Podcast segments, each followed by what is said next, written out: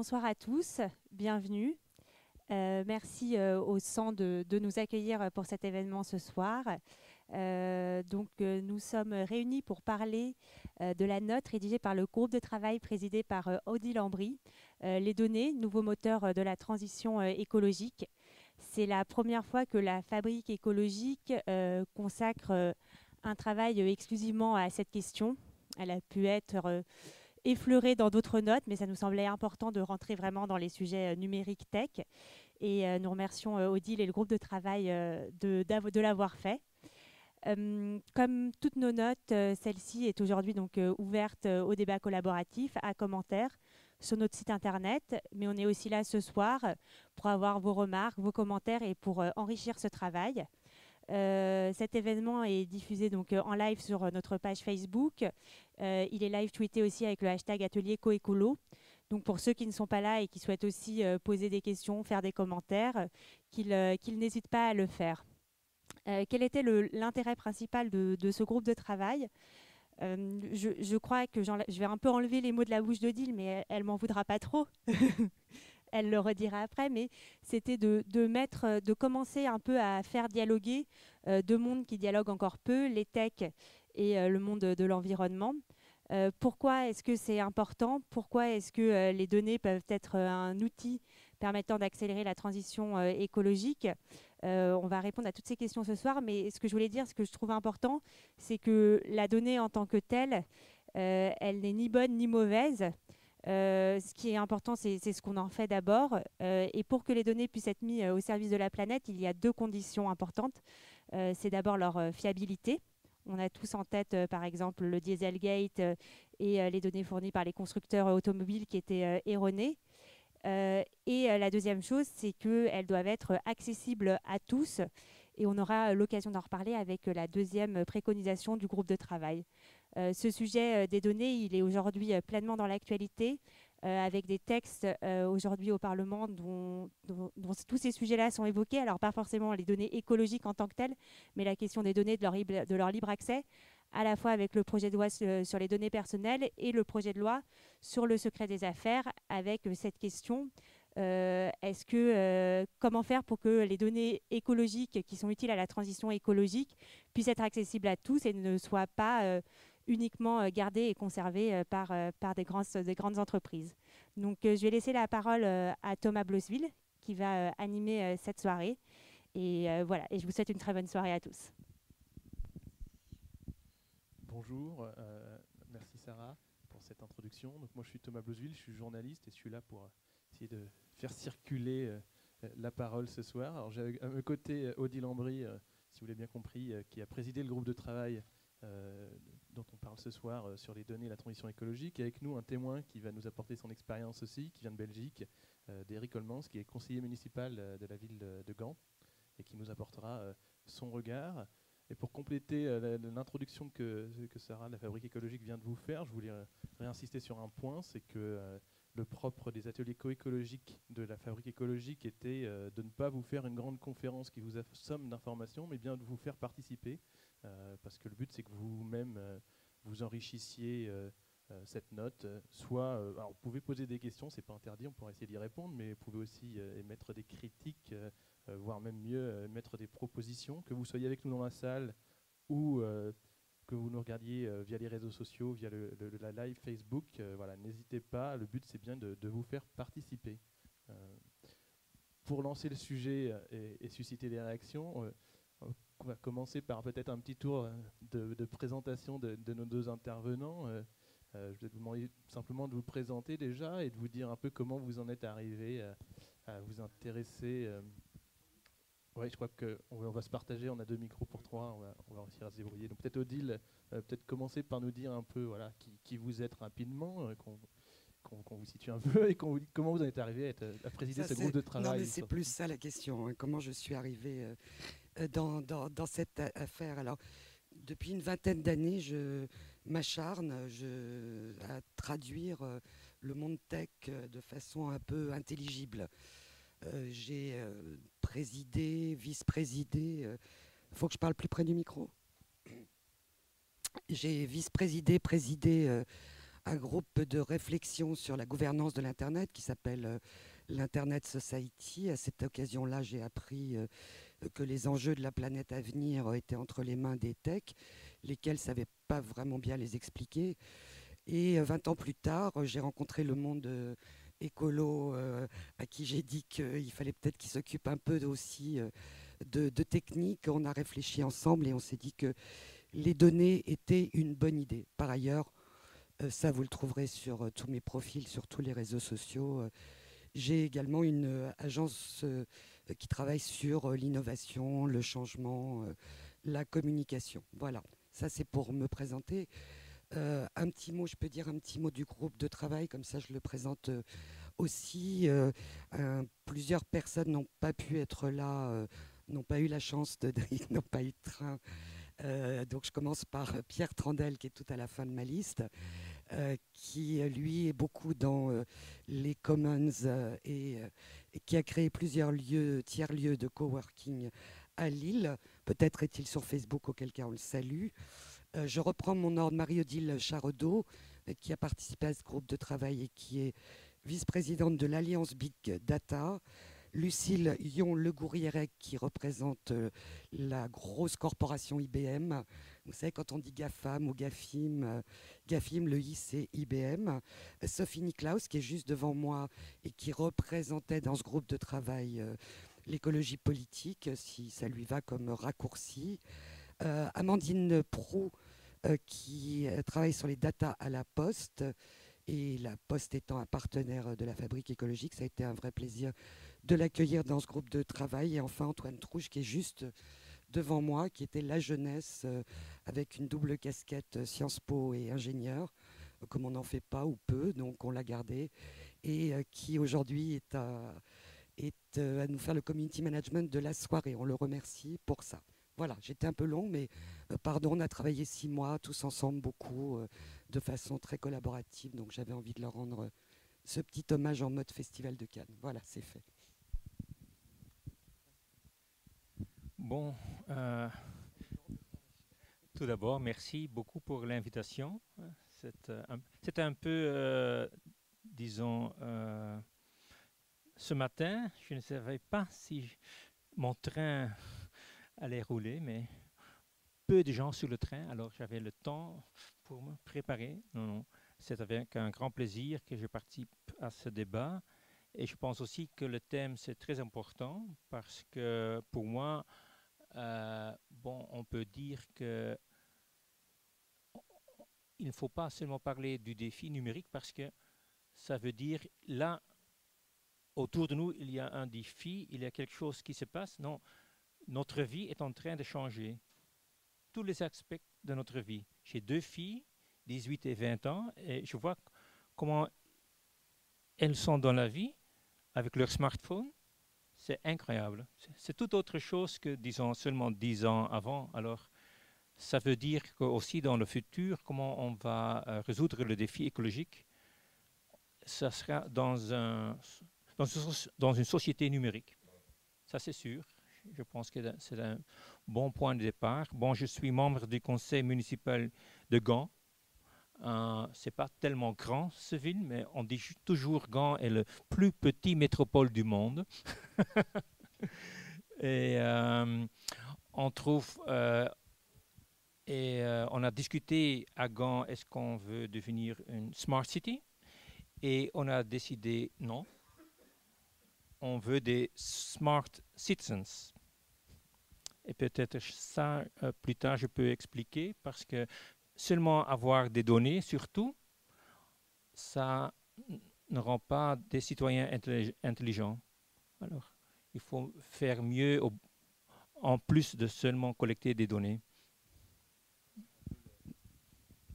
Le, sujet, l'objectif de, la note, de ne pas se contenter de, collecter des données et, qu'elles soient utiles. Alors on va rentrer euh, peut-être progressivement dans, le sujet. La, soirée va se décomposer en deux parties. La première étant, euh, euh, l'idée étant d'essayer de poser un peu l'état des lieux et de définir un peu le, sujet dont on parle, quels sont les liens entre la transition numérique, les données, la transition écologique? Tout ça, en tout cas, Odile, peut-être commencer par nous délimiter le, périmètre de, des sujets dont on parle. Et dans un deuxième temps, on verra un peu les recommandations du groupe de travail. Éventuellement, euh, si vous en avez d'autres, on pourra toujours les, ajouter. Euh, alors Odile, est-ce qu'on peut commencer euh, par justement préciser un peu le périmètre de cette étude? Et essayer de définir un peu sur quoi ça a porté. je sais que vous définissez deux types de données, vous différenciez deux types de données, les données écologiques et les données à usage écologique. Alors pour qu'on s'y retrouve un peu dans les, dans les discussions. Euh, voilà, Est-ce que vous pouvez nous, nous redéfinir un peu euh, tout ça? Non, non. C'est le moment où je quitte la, où je quitte la scène en disant non.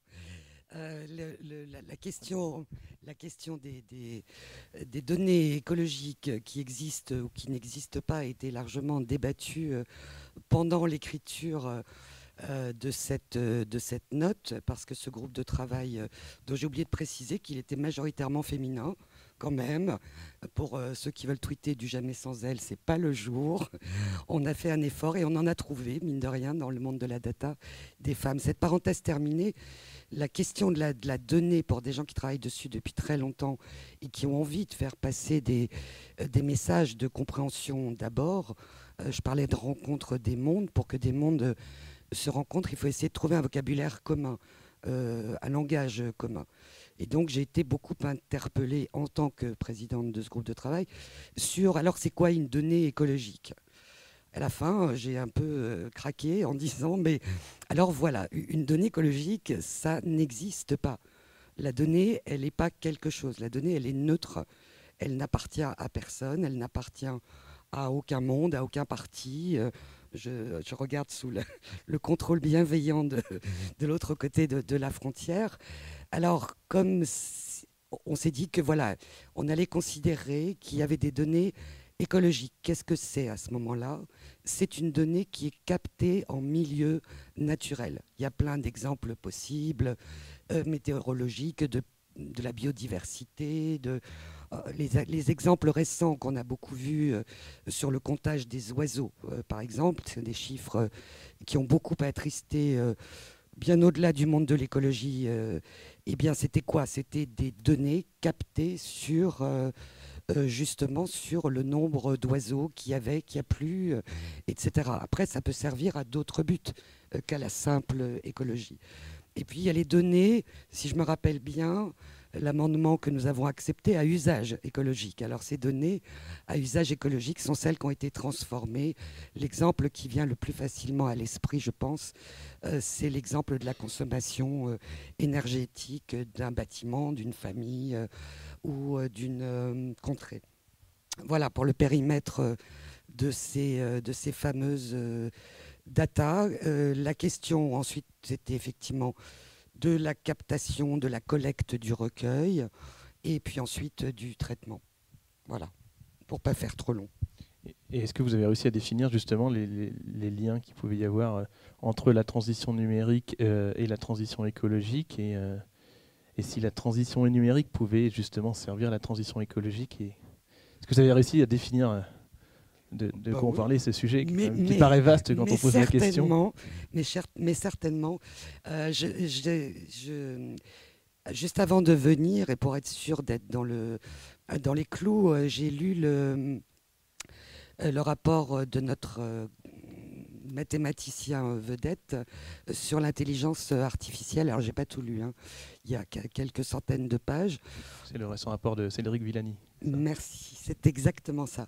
Et à partir de la page 124, très précisément, euh, ça parle de, comment l'intelligence artificielle peut se mettre au service de la transition euh, écologique. Eh bien, euh, les préconisations et les conclusions, je ne sais pas qui avait une taupe chez qui, quoique, en me renseignant un peu, je peux voir si Sarah n'aurait pas fuité en avance. Non, je plaisante, mais nous sommes arrivés, et c'est une excellente nouvelle. Finalement, que des gens qui travaillent en parallèle, euh, certains en ayant auditionné plein de gens avec beaucoup de moyens et d'autres un peu moins, mais en ayant beaucoup réfléchi, arrivent à la conclusion que ces deux transitions, si elles ne se mènent pas main dans la main, elles n'auront pas de sens. Et clairement, il est temps effectivement de, se saisir des enjeux, euh, des données, que ce soit pour mesurer que ce soit pour informer, je pense au climato-sceptisme hein, euh, qui agite aussi beaucoup, ou que ce soit pour conseiller ou pour agir, et l'exemple de Gand nous avait paru tout à fait une bonne illustration de tout ça, alors ça ne fonctionnera pas, effectivement. Donc, on a regardé comment faire pour que ces données soient mieux collectées, soient de meilleure qualité lors de la collecte et servent effectivement à, à ce que je viens de dire, c'est-à-dire mesurer les choses, arrêter de dire on pense que, on a l'impression que, on peut mesurer aujourd'hui plein de choses et fournir des chiffres fiables, on peut ouvrir ces données pour agir, euh, il y a une citation que j'aime bien, celle que Derek a dit tout à l'heure, il n'y a pas de ville intelligente, il n'y a que des citoyens intelligents. De la même manière, on dit non, on ne commence pas avec, le, avec la donnée, on commence avec le problème. Et les problèmes qu'on a devant nous sont importants, et la donnée peut se mettre au service de la résolution de ces problèmes. Et il y a dans cette note un certain nombre d'exemples euh, de ce qui se pratique. Alors justement, euh, très bonne réponse.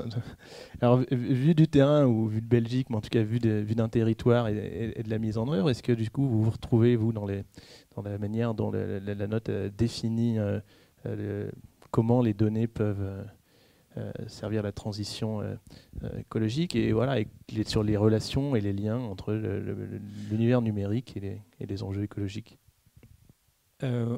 Oui, tout à fait. Euh, je pense que ce qui est dans la note, euh, avoir des données libres, euh, accessibles pour tous les citoyens, c'est un point clé. Mais je veux aussi ajouter quelque chose que... Oui, oui. on a beaucoup de données libres sur la mobilité, la santé, combien de gens habitent dans chaque quartier.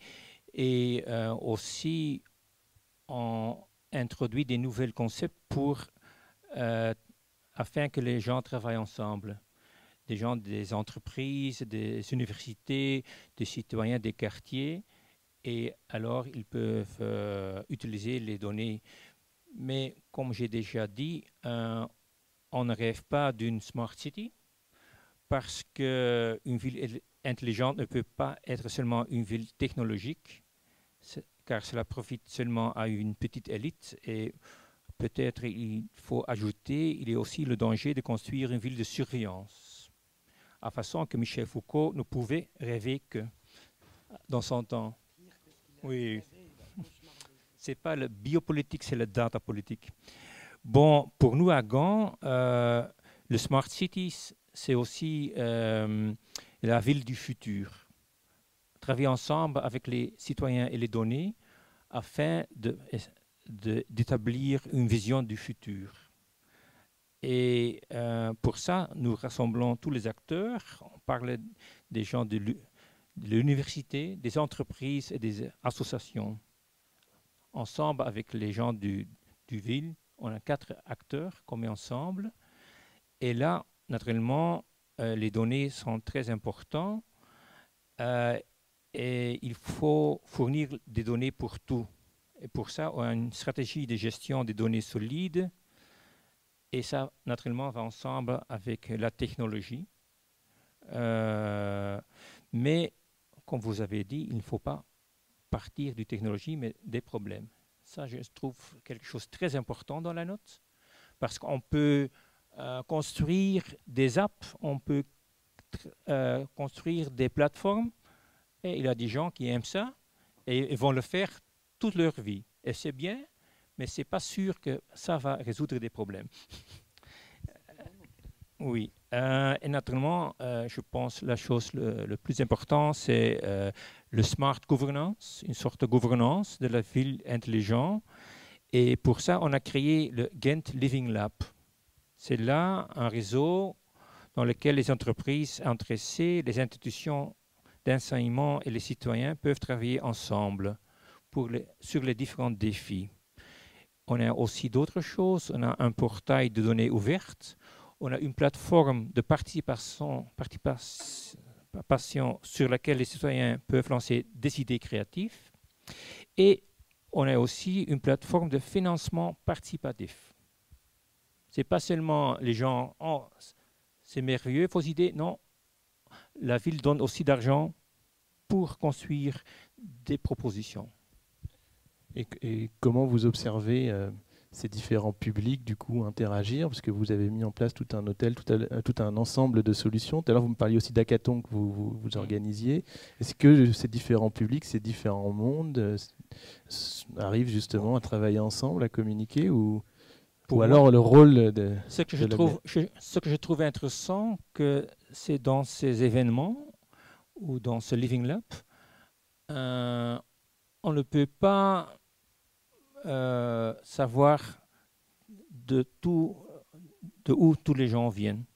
Parce qu'on est en train de discuter les défis. Et tous les gens apportent leurs connaissances, leur point de vue. Et je pense que le mélange, le bricolage, ça c'est la chose importante. Et tout le, pas moi je suis ingénieur, alors il faut écouter. Non, tout le monde peut euh, ajouter des choses. Euh, ça, je pense que c'est euh, le, le futur. On a beaucoup de stratégies, stratégies dans, dans la ville de, de Gand, aussi une stratégie sur la nourriture. Et là aussi, il n'y a, disons, il n'y a plus des experts où tout le monde est devenu expert. On peut choisir. Et ça, je trouve très intéressant. Alors, dites, je sais que vous aviez, avez cité la, ville de Gand dans la, note euh, comme un exemple. Est-ce que c'est justement, du coup, typiquement l'application un peu de, que, vous mettez, la manière de faire que vous mettez en avant euh? Oui, c'est-à-dire que dans, on met du crowd un peu partout hein, dans, les technologies. Je, je pense notamment à ce qu'on appelle le crowdsourcing c'est pas joli, hein, tellement comme mot. Euh, collecte citoyenne, je sais pas, enfin, je, me rappelle plus comment c'est mal traduit euh, en français, mais euh, clairement sur la question des, données, il y a là une piste véritablement à, creuser. Alors attention toujours avec ces histoires de, techno. en ce moment, les données n'ont pas bonne presse, on sait pourquoi. Hein, que nos amis de Facebook, on va pas dire du mal puisqu'on est sur Facebook Live, mais euh, puis on n'a pas besoin. Plein de gens l'ont fait. Euh, la, question des données est une question extrêmement euh, sensible aujourd'hui pour pour l'usage malfaisant qui peut en être fait clairement. il en va, voilà, il en va de la donnée écologique comme d'autres données là, où on peut aller vers le mieux depuis 15 ans, 20 ans que j'observe de, près euh, les technologies ou que je les enseigne, il y a toujours ce côté yin et yang, on se dit, euh, de l'intelligence collective, de la participation citoyenne. Donc c'est vrai que quand j'ai vu Gand, je me suis dit, ah voilà, ça ressemble. Euh, j'irai un jour voir dans les vrais faits ce qui se passe, mais voilà, on parle beaucoup de l'Estonie comme un des pays en Europe extrêmement avancé sur le plan numérique, où du coup, il y a de la consultation citoyenne, il y a euh, des moments où les données recueillies et traitées le font pour le meilleur de tous. Euh, dans d'autres cas, clairement, ça, pas, ça, ne fonctionne pas comme ça. Donc ce fameux crowdsourcing, cette fameuse idée euh, que chaque citoyen est porteur de données, euh, par son téléphone portable, par sa, ce qu'on appelle la domotique, les maisons intelligentes, euh, tous les objets euh, connectés. On va de plus en plus porter de puces, on va être nous-mêmes nos propres capteurs, c'est ce qu'on appelle le quantified self, hein. nous sommes nous-mêmes notre double numérique. Euh, toutes ces données-là sont collectées. Elles sont collectées euh, par des entreprises privées, qui, pas parce qu'elles sont privées, mais euh, certaines ont là-dedans des intentions plus ou moins honorables. Simplement, nous, citoyens, nous ne les connaissons pas. Nous ne savons pas ce qu'elles collectent, nous ne savons pas dans quel but. Alors, la donnée écologique, justement, si on arrivait à la libérer, c'est pas mal comme mot libérer finalement. Et c'est dans le rapport Vulliani, libérer la donnée, point d'exclamation. On ne dit pas autre chose, on dit accordez-lui à cette donnée un statut qui fasse qu'elle ne puisse appartenir à personne. Et je crois que j'ai devant moi beaucoup de gens du milieu de, l'écologie ou de l'environnement. Euh, la privatisation du vivant, on en a beaucoup parlé à une époque. Hein. Euh, Bayer, Monsanto, main dans la main, euh, ça fait quand même assez peur. Eh bien, pour les données, c'est la même chose au fond. si elles sont privatisées, ces données, si elles ne sont pas en libre accès, alors non, la planète n'ira pas mieux. Euh, je vous le certifie. En revanche, si on arrive à les libérer, à les ouvrir, il y aura des apps, des plateformes, euh, des petits geeks qui inventeront des choses. Et il faut leur dire quoi inventer, les écolos, comme ça, peut-être ils le feront. Peut-être qu'ils savent juste pas dans quelle direction aller. Alors, on, verra un peu plus tard justement comment réussir à faciliter tout ça. Mais peut-être qu'on va faire un premier tour euh, dans la salle ou, en direct sur, sur Facebook Live s'il y a des, réactions pour prendre un peu vos, vos avis, vos réactions, vos commentaires, euh, vos, données éventuellement sur voilà sur déjà les enjeux, sur de, comment définir un peu les liens, les enjeux à la croisée des enjeux écologiques et des données. Est-ce que des personnes ont, envie de réagir? Ah, voilà. Bonjour, j'ai une question. Est-ce que vous avez créé un dictionnaire euh, des données écologiques hein, avec euh, les types de données, à quoi elles peuvent, euh, alors leur définition, à quoi elles peuvent servir hein, pour familiariser des gens qui ne sont pas forcément familiers avec ces données sur ce qui existe? Vous me faites peur avec votre dictionnaire. Vous voulez dire un gros, un gros livre comme ça, virtuel ou vrai? Je viens du domaine de l'intelligence, enfin de business intelligence, donc tout ce qui est analyse de données. Et c'est vrai que souvent on commence par définir hein, quelles sont les données, comment elles sont collectées, et ça permet derrière hein, aux gens de comprendre ce qu'on peut en faire.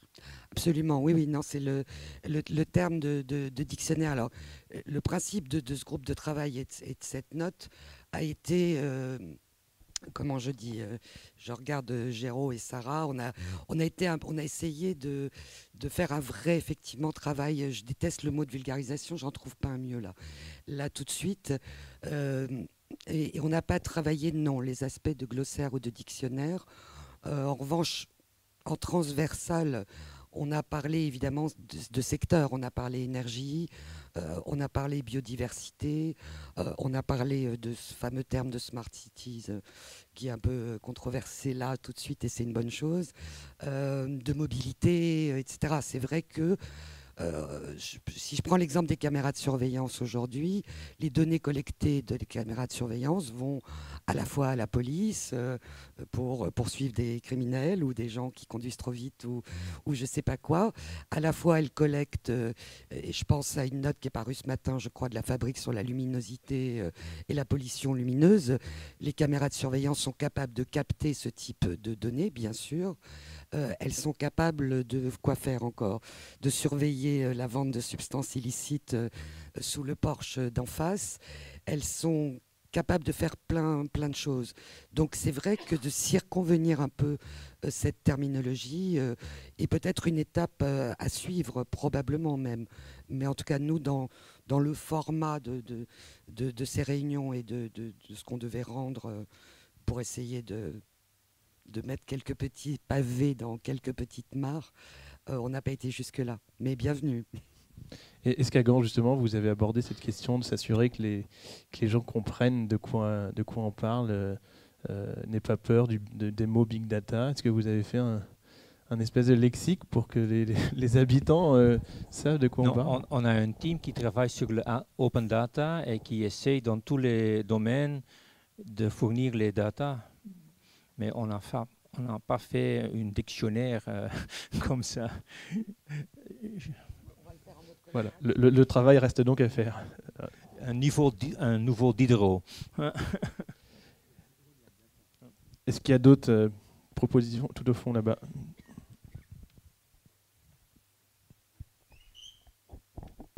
C'est bon, oui. Oui, bonsoir, euh, Pierre Gautreau. Donc, je, suis enseignant en géographie à Panthéon-Sorbonne, là, et je travaille justement sur les politiques de données en, Amérique du Sud. moi, je vais vous dire qu'en en lisant votre rapport, je ne partage pas du tout vos, présupposés. Euh, donc, ça peut peut-être lancer un petit peu le débat. Euh, donc, il y aurait deux éléments sur lesquels je me pose des questions. Donc, vous dites d'abord que la, donnée est neutre. Hein.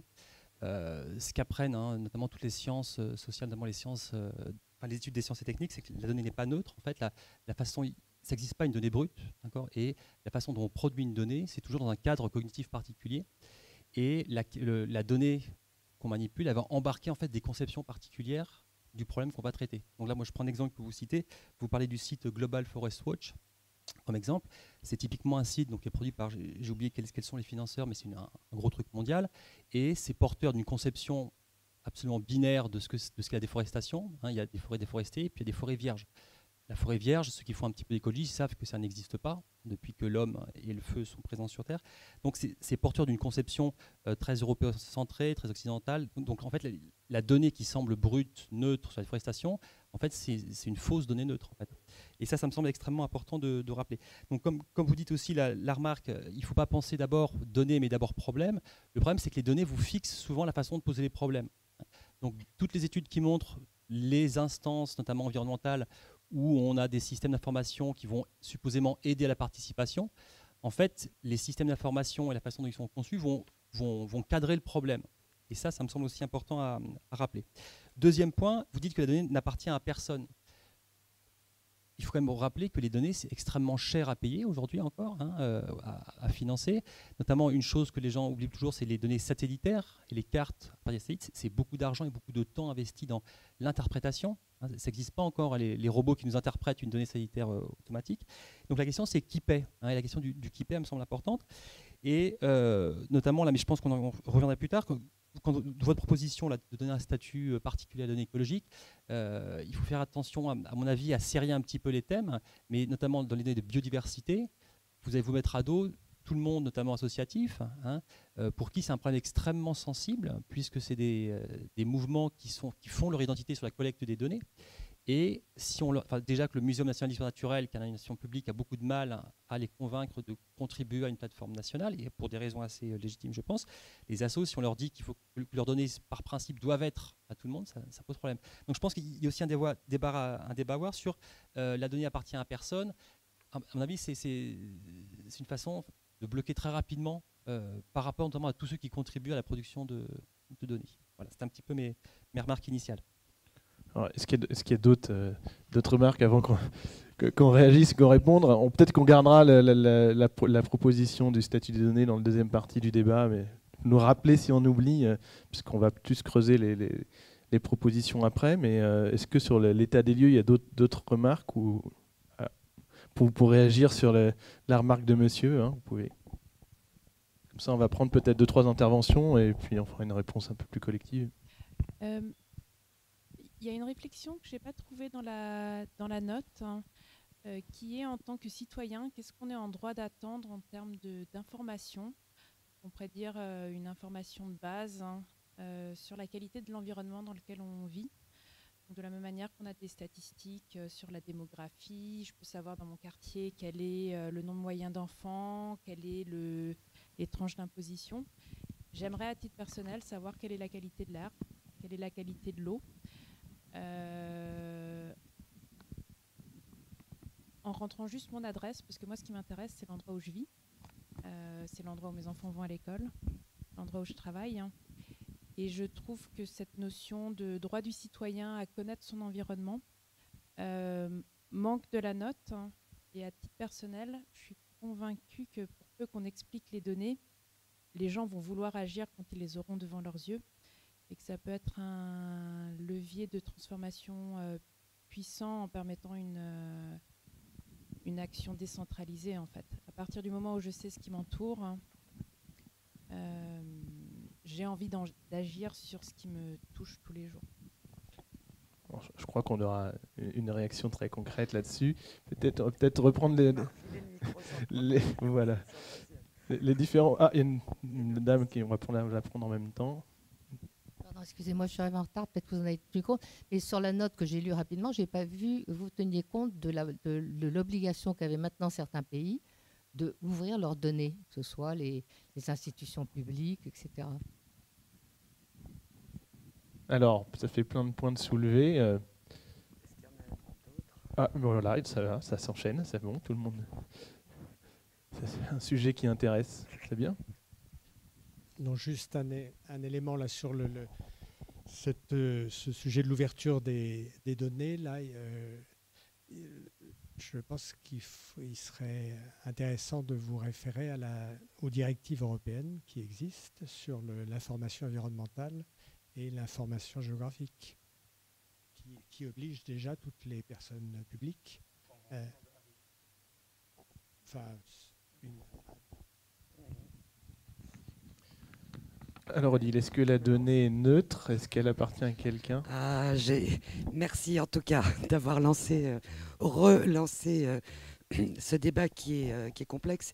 Et, merci aussi de, vous être présenté parce qu'effectivement, ces données géographiques, ces données satellitaires, ces données qui coûtent cher à recueillir par rapport à des données qui rapportent cher, Hein, celle dont je parlais tout à l'heure, le, quantified self, toutes les données de santé aujourd'hui, euh, etc.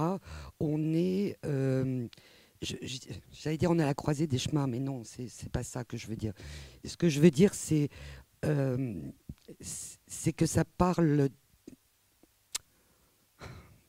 j'ai du mal, j'ai essayé de l'écrire pendant que vous parliez, parce que c'est des débats vraiment complexes. La qualité des données, le type de recueil, le type d'usage, etc.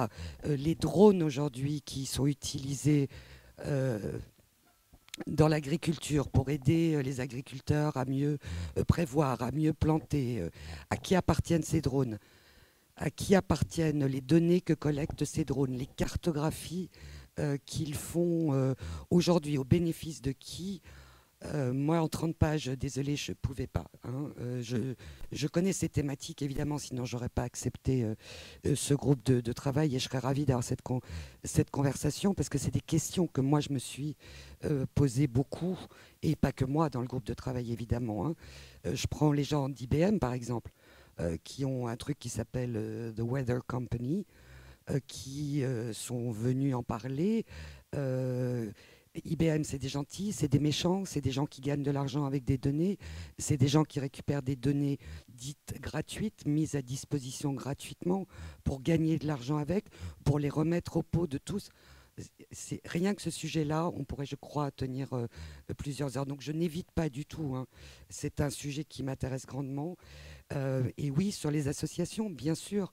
Bien sûr qu'il y a des associations aujourd'hui qui collectent des données euh, euh, passionnantes. Bien sûr que Forest Watch euh, est sponsorisé par moi, je l'ai plus en tête, je ne sais plus si c'est Google ou l'autre, ou Amazon qui se refait une espèce de virginité avec ça. Oui, bien sûr, évidemment. la question, elle est de se demander si de temps en temps Amazon va faire du bien à la planète ou si c'est définitivement fichu et qu'ils ne feront, lui feront jamais du bien. On est là devant, selon moi on est devant non pas des partenariats publics-privés euh, dont on nous rebat un peu les oreilles sur plein de sujets aujourd'hui, c'est beaucoup plus important et j'allais dire euh, euh, plus grave même que, ça, de savoir si on privatise ou pas, si on ouvre ou pas. Et je ne parle même pas de la question de la sensibilité des données de, de l'énergie aujourd'hui. Enfin, des gens comme Enedis qu'on a auditionnés sont sous un empilement législatif incroyable. Je ne sais pas comment ils font, les juristes chez Enedis, euh, sur l'open data. C'est compliqué parce qu'il euh, y a des données qu'Enedis a et que euh, ben, personne dans cette salle n'aurait envie voilà, qu'elles tombent dans de mauvaises mains. Hein, pour rester. voilà. enfin, sur l'ouverture, l'obligation d'ouverture des données, avant de, passer le, micro à mon camarade de jeu, oui, bien sûr. Euh, la question est qui le fait, qui le fait pas, euh, qui le recense aujourd'hui? Il y a des portails open data européens, on peut y aller. Bonne chance, ceux qui ne parlent pas data dans le texte, euh, pour comprendre quelque chose, ça ne doit pas leur être destiné, je pense. là, plein de gens ne le font pas. Pourquoi ils ne le font pas?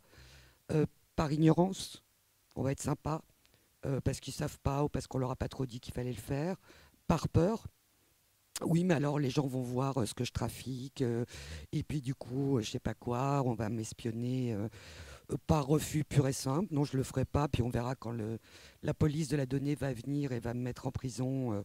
j'ai un peu de marge avant que quelqu'un s'en rende compte, etc. Et quand ils sont forcés pour une raison ou pour une autre, qu'ils ne le font pas de leur plein gré, eh ben oui, ils refilent des données de très mauvaise qualité, dans des formats inutilisables ou presque c'est ce qu'on appelle du terme un peu moche, d'interopérabilité. Si j'ai de la data verte avec la data jaune avec de la data rouge, euh, et eh ben, euh, en PDF, en machin et en truc, et eh ben, elles ne peuvent pas travailler ensemble. Donc si je suis un peu de mauvaise foi, je peux aussi dire que je les ai données et avoir donné des choses qui ne sont pas utilisables. Voilà. Euh, sur la décentralisation. Est-ce qu'à Gand, on peut, en tapant son adresse, savoir la qualité de l'eau ou de l'air Pas encore, mais je trouvais euh, la question euh, ou le point très intéressant parce que aujourd'hui on a, on a déjà beaucoup de données aussi sur euh, la qualité environnementale, mais malheureusement ce n'est pas le cas que plus de connaissances mènent automatiquement à plus d'action. Si c'était le cas, hein, la crise écologique avait déjà été résolue. Au contraire, hein, nous vivons avec le paradoxe que nous savons mieux chaque année à quel point nous endommageons la planète. Mais, nous ne faisons pas beaucoup de plus. Hein, et je ne sais pas si vous avez vu euh, l'intervention du ministre Hulot à l'Assemblée nationale sur la biodiversité le 21 mars. C'était incroyable. Le ministre dans l'Assemblée, il était en train de presque hurler. Et, et d'abord, il a parlé des données. Il a dit 30% des oiseaux en moins en quelques années, 80% d'insectes en moins dans quelque part d'Europe. Et puis il a ajouté, mais très sincèrement, tout le monde s'en fiche. Alors ça veut dire quoi? Que on peut avoir des données libre ou non sur la qualité euh, d'environnement, mais je pense que s'il n'y a pas une connexion entre les données et une sorte d'action, une sorte de cadre, ça, euh, ne va pas changer beaucoup. Les données ne se mobilisent pas eux-mêmes. Euh, il faut qu'ils soient encadrés dans un projet plus large. Et en Belgique, par exemple, maintenant, depuis quelques mois, il y a beaucoup de débats et d'indignation sur la mauvaise qualité de l'air à proximité des écoles à cause du trafic intense. Et cela est devenu maintenant une grande question politique. Pourquoi? Parce que ce n'est pas les politiciens, mais c'était un journal de standard, un journal important, y accorde beaucoup d'attention et a commencé avec un grand projet de crowdsourcing citizen science. Il a fait appel aux citoyens et maintenant 20 000 personnes vont mesurer la qualité d'air euh, autour de leur maison. Et je peux vous dire, ils vont euh, publier les résultats en septembre et on a des élections en octobre. Et maintenant, euh, naturellement, il y a un journal qui écrit sur, sur cela, les autres euh, suivent, maintenant on a le télé. On a déjà maintenant à Bruxelles des parents qui bloquent la rue le matin afin que les voitures ne puissent plus circuler. Et alors ça, je pense, euh, intéressant et important, quelle est la relation entre plus de données et le cadre qui euh, nous mène à l'action. On n'a pas encore tout à fait l'appli qui euh, nous dit dans notre rue euh, quel est l'état de, l'air, mais il y a déjà de l'action quand même. les gens sont déjà passés à l'action. Mais ça va. on a déjà des apps sur le smartphone qui peut mesurer la qualité d'air. Je pense que là, il faut mobiliser les gens. Si 20 000 personnes sont en train de mesurer et ils, voient sur son smartphone, oh c'est mauvais, ça donne une autre réaction de voir la télé. On a une note euh, du ministre qui dit oh, c'est mauvais et, on dit on s'en fiche. Ça parle plus aux gens. Alors je pense que euh, impliquer les gens dans la production des données, c'est ah oui. Alors, impliquer les gens dans l'action de, production des données, ça c'est, je pense, essentiel. Il y a une expérience intéressante qui se mène depuis quelques mois euh, du CNRS et de plusieurs autres labos, euh, pardon, je ne suis pas douée en acronyme, euh, mais vous le trouverez dans la note, je crois, ça y est, qui s'appelle Noise Capture et, et, qui vise à récupérer les, les, données de niveau sonore autour de, de vous.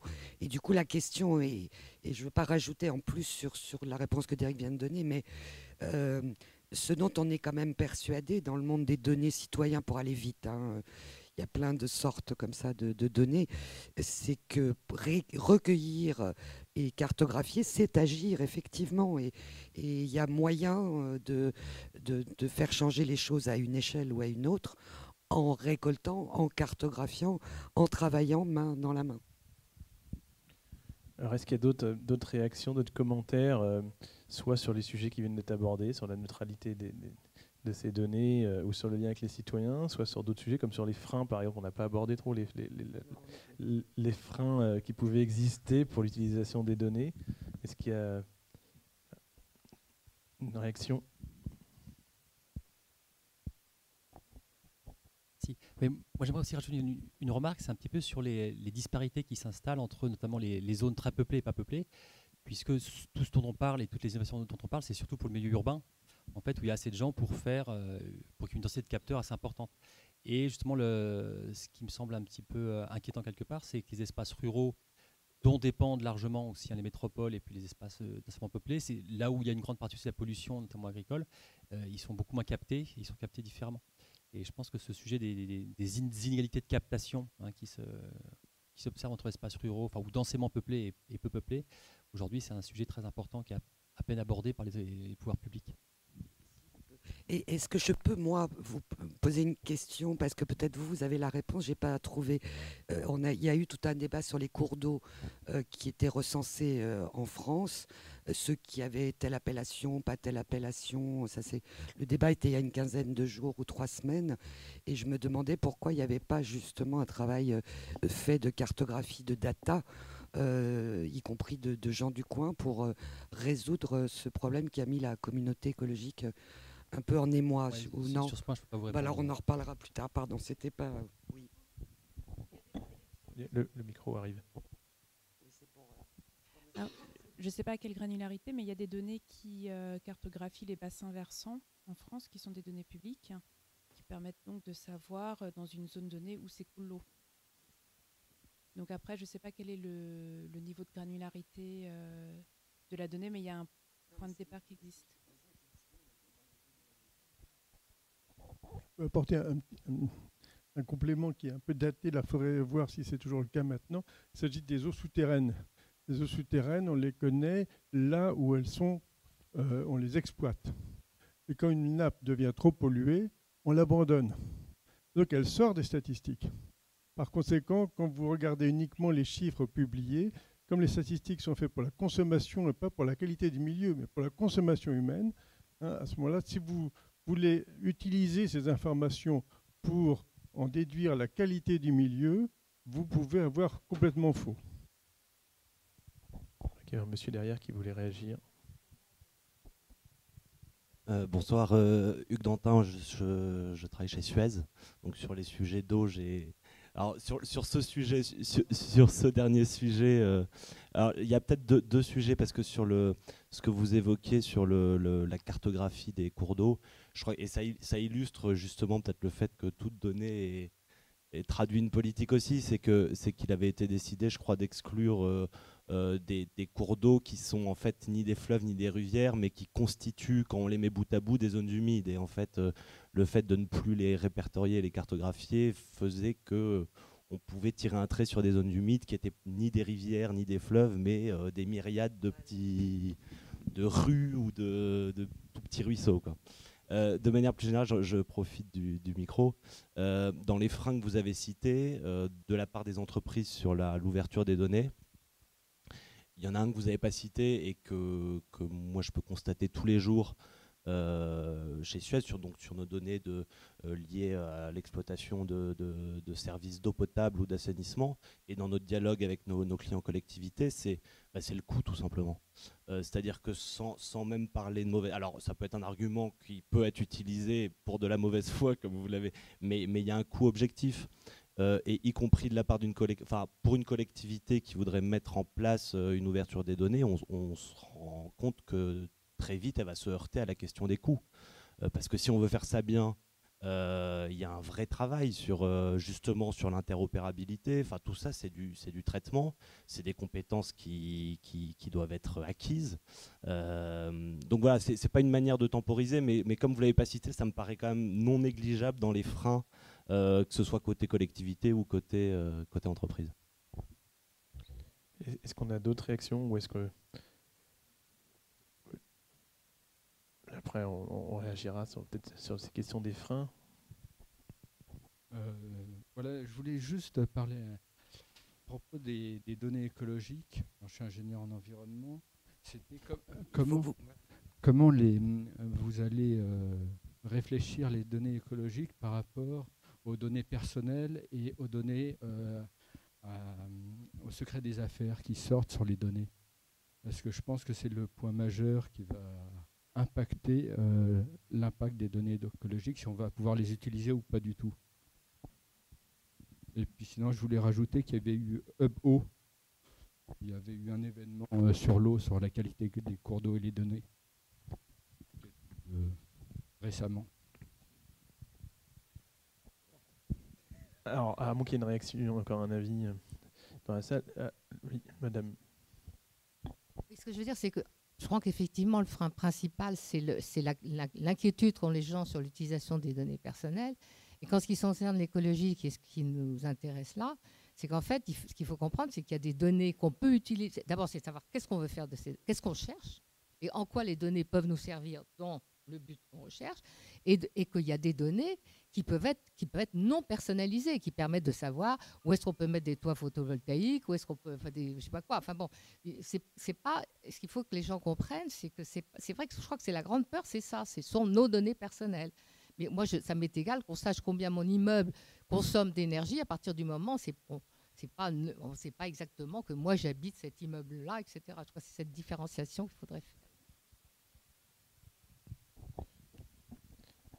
Alors, est-ce qu'on peut faire une différenciation? Est-ce que, est-ce que, est-ce que les données écologiques sont des données comme les autres, ou euh, avec tous les débats qu'il peut y avoir, ou est-ce que euh, Merci, merci beaucoup pour cette, cette, question à laquelle je vais répondre. Euh, il y a une directive européenne qui nous arrive là dans le bec, euh, qui porte le doux nom de RGPD, très élégant, euh, et en anglais GDPR, donc qui arrive pour le 24-25 mai, et qui va changer beaucoup de pratiques sur ce qui est de, la, de ce qu'on appelle la donnée personnelle. Alors, la question de la donnée personnelle euh, écologique, elle s'est posée dans le groupe de travail, par exemple, avec toujours Lucille qui travaille chez IBM, qui est data scientist et qui est arrivée dans un état second en disant je suis en retard parce qu'on vient de se rendre compte euh, que les données météorologiques recueillies par euh, les téléphones portables des individus tombaient sous le coup du RGPD. Parce que c'était des données personnelles, parce qu'elles sont dans un téléphone personnel d'une personne. Et on ne sait pas comment on va faire pour pouvoir les récupérer, les anonymiser, etc., euh, etc. Les données énergétiques, typiquement, n'ont pas toujours bonne presse en ville, certes, je reviendrai hein, sur les, zones rurales. Euh, pourquoi? Bah, Parce que, euh, pour l'anecdote, euh, comment vous croyez aux États-Unis que la police trouve les labos de méthamphétamine? C'est avec les données énergétiques. Parce que tout d'un coup, un petit pavillon tranquille se met à consommer beaucoup, mais alors beaucoup, mais beaucoup d'électricité. Et il soupçonne qu'il se passe des trucs pas cool dans le garage et il ne se trompe pas. De façon un peu plus sérieuse, quoique c'est sérieux aussi, euh, on craint le recoupement de données. C'est ça qu'on craint. C'est-à-dire qu'une donnée énergétique en soi, euh, qui va dire que ce bâtiment est une passoire énergétique et aider une, municipalité ou un bailleur social à, euh, à, choisir le plus urgent, parce que la mesure sera faite que cet immeuble-là est en bien moins bon état que celui d'à côté, formidable. Euh, quand on va découvrir que dans un deux pièces, il y a 7-8 personnes qui vivent alors qu'il n'y en a que deux de déclarés, ça on va le mesurer avec ces données-là. C'est bien, c'est pas bien, Est-ce que c'est comme ça qu'il faut se poser la question en termes éthiques, morales ou pas? Euh, Ben, je serais ravi de, je serais d'avoir la réponse. Nous, on ouvre des pistes, on pose des, euh, des questions et franchement, euh, depuis le temps que je lis là-dessus, et j'ai encore plus lu pour la note, et on a rencontré beaucoup de gens, et on était très divers dans ce groupe de travail, les questions, elles sont déjà pas mal posées, et, si plus de gens s'en emparent, on sera vraiment ravis. Juste un mot sur les zones rurales, oui, évidemment, et sur la politique au service des données, la donnée au service de la politique. ça mériterait, non pas une autre note, hein, mais ça mériterait que des gens écrivent plus là-dessus parce que ça, je trouve que ça manque et que c'est effectivement des professions comme les vôtres, des géographes qu'on n'entend pas beaucoup, enfin en tout cas moi je trouve, vers le grand public. Alors je vais faire un mot pour tous les téléphones portables, porteurs de données, de sonneries, de, tas de trucs, voilà. Euh, oui, je pense que là aussi, euh, sur la pluridisciplinarité des données, qui est un sujet qui me tient beaucoup à cœur, je ne vais pas faire long dessus, euh, promis. Euh, quand des géographes arrivent à travailler avec des data scientists, arrivent à travailler avec des entreprises euh, euh, comme Suez, cette remarque est excellente et bien sûr que ça va se faire. Il va y avoir des équipes pluridisciplinaires. Il y a déjà où chacun amène son, sa compétence, son expertise, sa vision. Vous savez ce qui manque dans le monde des data aujourd'hui? Une vision haute que la vision marchande. Ah, celle-là, elle est pas mal faite. Hein marketing, surveillance. Euh, ça, ces gens-là ont une vision. Les autres, ils en manquent terriblement, je trouve.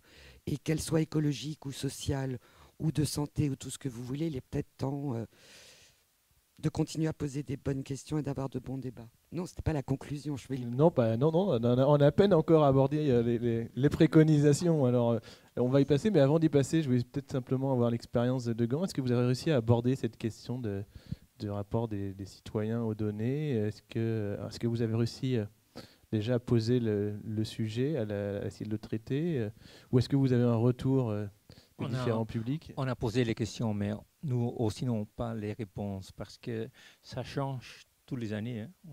On n'a plus de données, on peut faire plus d'analyses. c'est quelque chose en train d'évoluer très vite. Mais comment on parle ici du défi numérique et du défi euh, écologique, je, veux bien ouvrir une autre piste si c'est si je peux, parce que euh, je pense qu'il y a d'autres manières d'utilisation des données qui nous permet de créer, disons, une économie durable. Euh, parce que quelle est la situation maintenant? Bon, nous, eh bien, nous sommes coincés avec le fait que tout ce qui est, tout ce qui est lourd, pensez aux matières premières et aux produits, ça s'est transporté partout dans le, dans le monde. Alors, tout ce qui est léger, en particulier les idées, ça c'est enfermé dans des armoires, des patents et copyright. Alors, je pense que la révolution numérique nous permet maintenant de renverser complètement cette tendance et de travailler sur qu'on peut appeler une production cosmolocale. Qu'est-ce que ça veut dire? On va combiner les connaissances, aussi comment nous pouvons produire les choses dans le monde entier et sous le nom de Open Design, et on va combiner ça avec des sites de production locaux.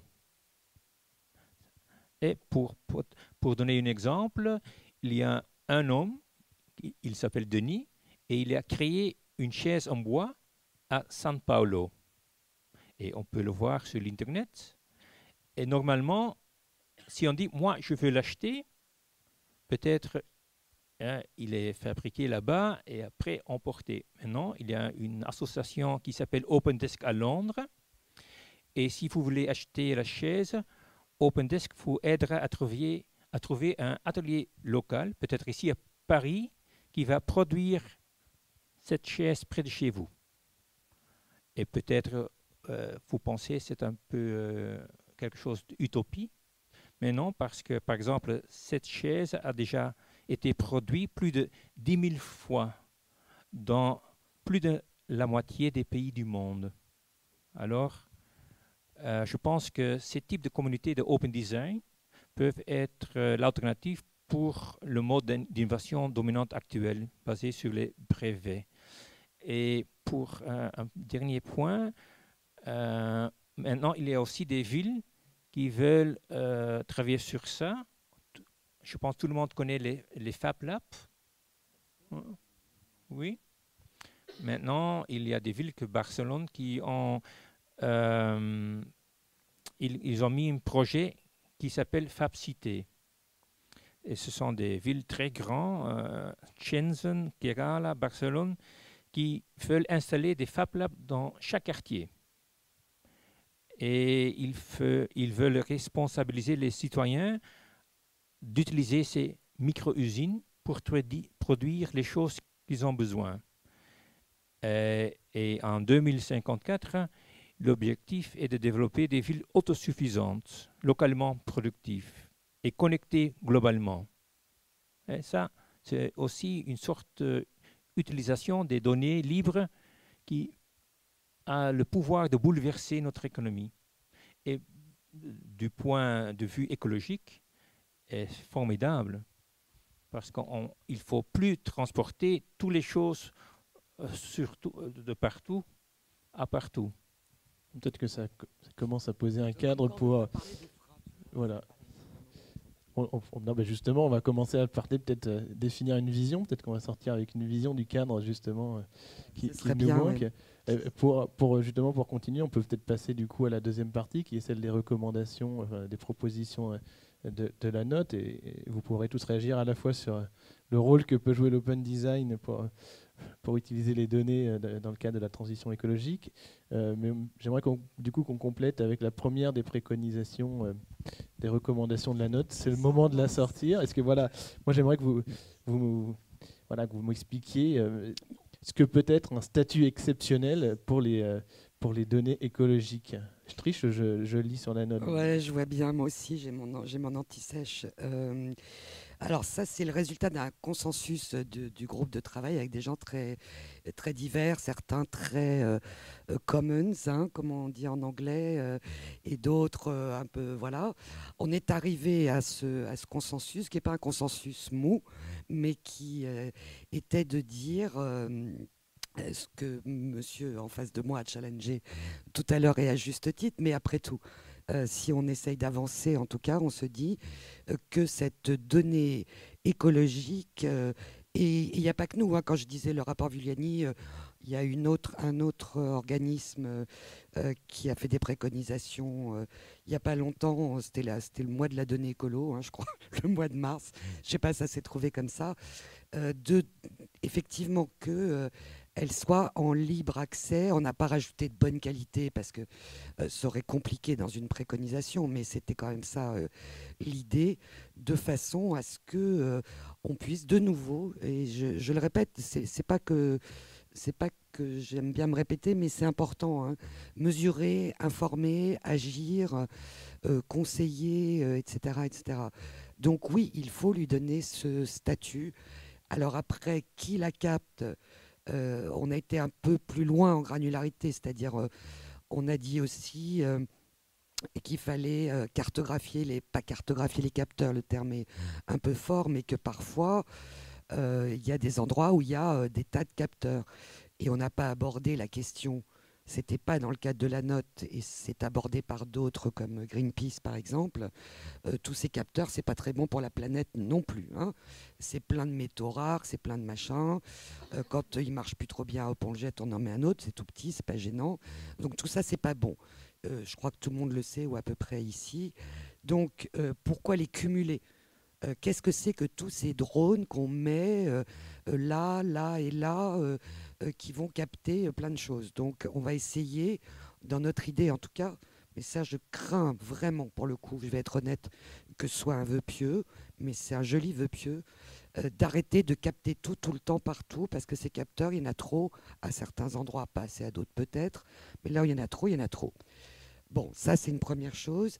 Et ce que vont capter ces capteurs, c'est pas joli ça, hein, capter les capteurs, c'est donner écologique, celle que j'ai définie comme étant en milieu naturel. Je ne sais pas, moi, le nombre d'oiseaux, euh, le cours, euh, le cours d'un fleuve, euh, les données météorologiques, etc., etc., quelle que soit la façon dont elles sont captées, elles doivent pouvoir être utiles à tous. Donc avoir ce statut exceptionnel d'ouverture complète envers les citoyens, que ce soit pour, vous savez, les trucs que j'ai déjà dit là, mesurer, informer. Donc, je voilà, répète pas. Donc pour être précis clair, on parle là des, des données qui sont euh, des, des- des informations sur le milieu naturel, euh, par distinction euh, avec les, les, les- données, les autres, qui, qui sont des mesures de- de- des, des activités humaines, on va dire comme ça. Donc c'est cette partie des données na- na- naturelles qui vous proposez qu'il y ait un statut spécifique et, et notamment qu'elle puisse être disponible pour tout le monde.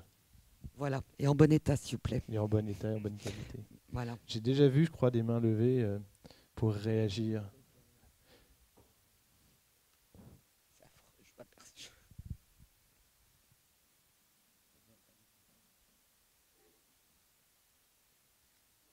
Merci. Juste sur. euh, Alors, euh, moi, je fais à la fois de la data et à la fois de l'énergie et de l'environnement. Euh, non, là, j'avais vraiment juste une question sur les données climatiques et les données euh, de changement climatique. En fait, on voit que ces données, elles sont quand même disponibles. Alors, en quantité euh, insuffisante, par exemple, Météo France met à disposition que 32 euh, villes dans le panier des villes open, open data. Donc, c'est bien évidemment trop peu, mais elles sont quand même accessibles. Et ensuite, il y a tous les modèles de changement climatique qui tournent, qui sont en données ouvertes. Alors, c'est pas simple à récupérer. hein. Il y a quand même un travail d'expertise, mais tout ça, tout le monde peut y avoir accès. Il y a des projets européens, alors au moins pour l'Europe, qui financent la réanalyse. Et en fait, on voit que malgré cette ouverture, malgré cette connaissance, euh, on manque de. Enfin, l'action n'est pas suffisante. Est-ce que vous ne pensez pas que sur les autres domaines pour lesquels on arrivera à acquérir plus de données, on soit confronté au même problème? Oh ben, euh, l'eau par exemple, ou la pollution. Ou, euh, Est-ce que ça on- suffit de, de les rendre disponibles? Avoir beaucoup de données, en fait, ça suffit pas toujours. Et, euh, Ça suffit à fâcher un, mi- un ministre, euh, puisque ça c'est arrivé jusqu'à Gand, euh, euh, que Nicolas Hulot s'est fâché en disant vous en foutez, vous en foutez. Effectivement, on peut mesurer à l'envie. si tout le monde s'en fout, pardonnez-moi, je, je ne peux que, que vous suivre. De la même façon que je suivais tout à l'heure ce qui était de l'ordre, une fois qu'on a ces données, c'est quoi ta vision, votre vision de la forêt? Euh, la forêt, la vision de la forêt euh, d'Amazon ou des data euh, scientists d'Amazon ou des populations de la forêt d'Amazonie à qui on n'a certainement pas demandé leur avis sur c'est quoi votre forêt idéale, probablement pas, quoique, quoique. Il y a des exemples intéressants de captation de données de ce type dans, euh, dans des endroits très, très, très isolés où on a pu travailler dans, dans le mode associatif en demandant aux gens. Donc oui, effectivement, quelle planète, comment, euh, etc. On a, je ne parle pas d'algorithme parce que c'est un mot, euh, c'est pas un mot qui fâche, mais c'est évident. je pense à, vous. Je vois vois, vous vois pas très bien avec la lumière, mais Suez, c'est la même chose. Vous parlez d'algo. Qui crée les algorithmes au bénéfice de qui? Oui, le sujet est vaste. Je suis bien d'accord. Euh, en fonction de quel modèle Oui. Le modèle de la forêt euh, d'il y a 20 ans, le modèle de la forêt, euh, je, reprends votre expression, j'habite à côté d'une forêt, j'ai envie d'une forêt comment? Je prends l'avis de tous les habitants de la forêt autour, et puis ils vont tous me dessiner leur forêt, et puis après je vais dire aux données, voilà la forêt qui veulent les gens, alors comment tu peux me modeler la forêt? C'est compliqué. Ou est-ce que c'est l'ONF, euh, ou je ne sais pas si ça s'appelle toujours comme ça, euh, qui décide de ce qui est bien pour la forêt, donc le service public? Je ne sais pas. Ce que je sais, c'est que les données vont pouvoir dire euh, elle est bien cette forêt ou elle n'est pas bien en fonction de critères dits d'expertise et qu'on va glisser doucement envers des critères dits citoyens. Cette forêt, elle me plaît comme ça ou elle me plaît pas comme ça. Alors, dans mes rêves les plus fous, s'appelle de l'intelligence collective au service d'une transition écologique par les données. Je respire. Euh, dans mes cauchemars, je vous dis pas, puisqu'on a dit qu'on parlait pas de ce qui fâche, mais il peut y avoir des cauchemars, oui, évidemment. Et vous en avez évoqué quelques pistes, donc j'en rajouterai pas dans, euh, dans les cauchemars de la forêt ou des cours d'eau, de la biodiversité. Oui, absolument.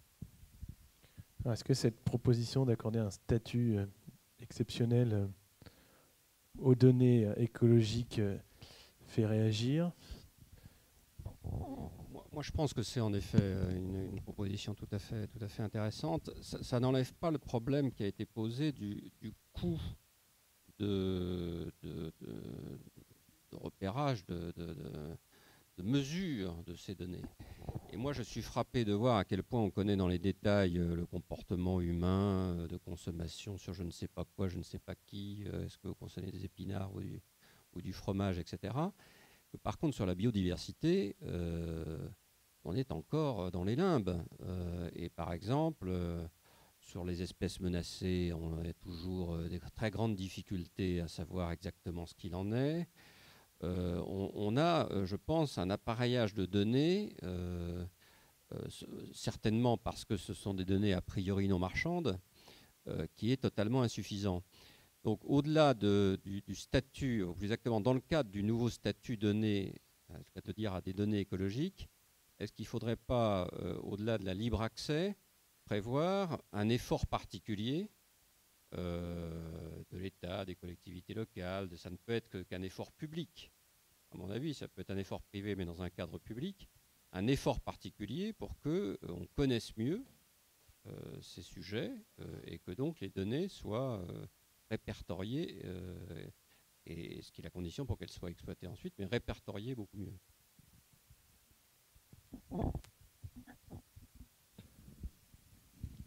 Il y a eu des propositions dans le, dans le, groupe de travail euh, qui n'ont pas été mis euh, sous le boisseau, mais qui ont été, euh, mais qui, qui, méritent tout à fait l'attention parce que qui était effectivement un travail de sensibilisation plus important de tout le monde sur la question des données qui doit se faire, à mon sens, partout, et des données écologiques en particulier.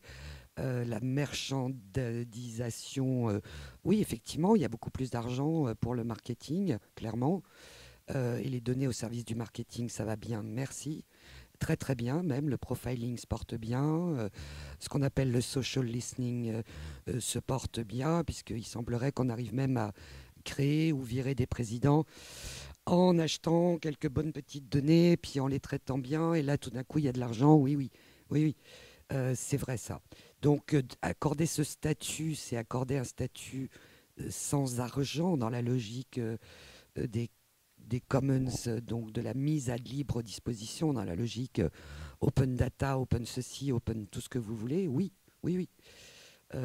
rêver qu'il y ait de l'argent mis, moi je poursuis ce rêve on va le poursuivre ensemble.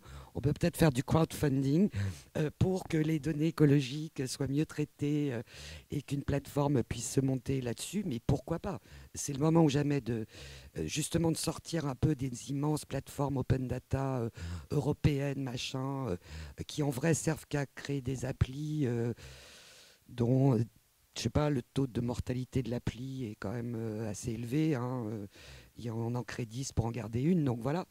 Euh, donc pourquoi pas, oui. Euh, j'avais un autre truc, mais j'ai oublié. Merchandisation. Oh, je vois une...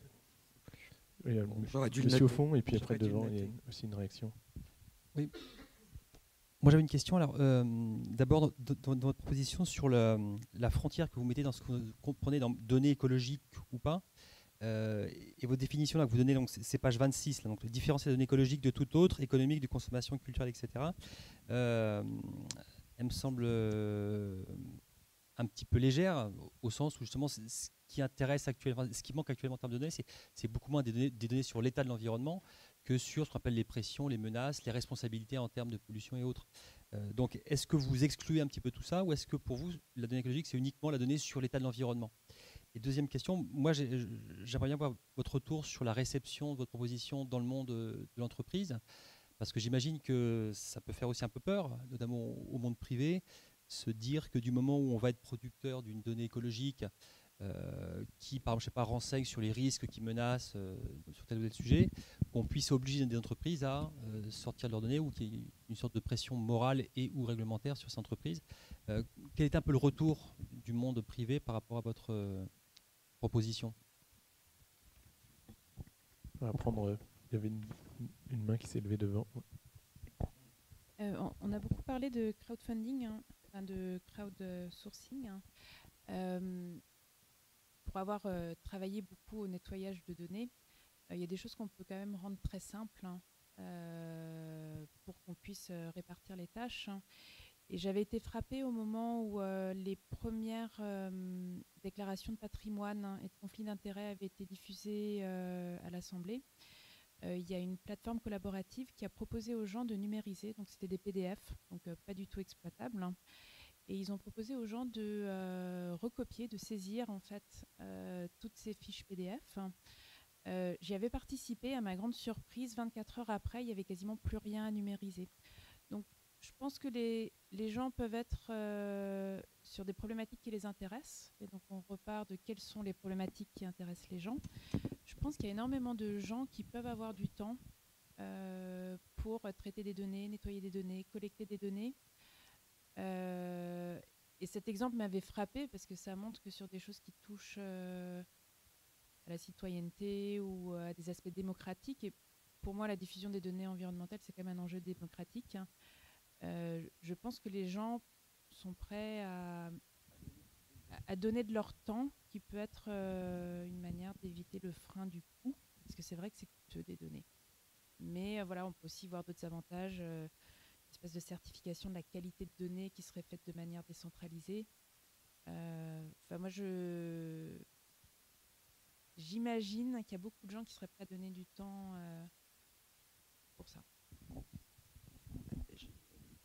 Sur, la question du, privé, des réactions du privé. Euh, c'est tout neuf, hein, euh, c'est vous qui l'avez eu en avant-première, la note. Donc on n'a pas encore été envahi de, peur ou de, je ne sais quoi, ou de jamais. Ou de, euh, le, monde, il est... enfin, je parlais de Monsanto et Bayer tout à l'heure vont ouvrir leurs données à qui, de quoi, euh, quand ça existera, ce euh, consortium. Euh, je ne vis pas sur une autre planète, hein, je vis bien sur celle-là. Donc je ne suis pas dupe de tout. En revanche, ce que je vois avec l'histoire des données aujourd'hui et qui me rend relativement optimiste, c'est que cette ouverture, pour moi, pour le groupe de travail, quand je dis moi, pardon, des fois, c'est, je parle au nom de ce collectif et de bien d'autres encore, c'est que euh, ça devient inévitable. Euh, on, a cru qu'on allait mettre des frontières, des barrières. elles tombent, elles tombent dans des villes comme Gand, elles tombent dans des villes comme Rennes, elles vont tomber à Lyon, qui est en train de, faire un travail formidable sur des rénovations de, de quartiers. Ça tombe petit à petit. Alors oui, euh, bon, ok, je vais être un peu comme ça, euh, over optimiste là tout de suite, de me dire, c'est pas, c'est peut-être, euh, c'est quoi 2054 J'ai entendu. Bon, allez, 2054, tout ça va se, va se, va se faire. À nous de participer, parce que les données, leur traitement, leur recueil, les décisions, c'est l'affaire de tous et de tout le monde. Je soutiens complètement votre intervention. Quand on dit, euh, regardez Wikipédia, quand ça a commencé, tout le monde a fait, ouais, ouais, bien sûr. Allez, bien sûr. Tu as la tête des gens qui font des dictionnaires, euh, tu as la tête des gens qui font ça, laisse tomber. Euh, les gens vont mettre n'importe quoi. Aujourd'hui, il n'y a pas un môme qui fait pas ses devoirs sans Wikipédia.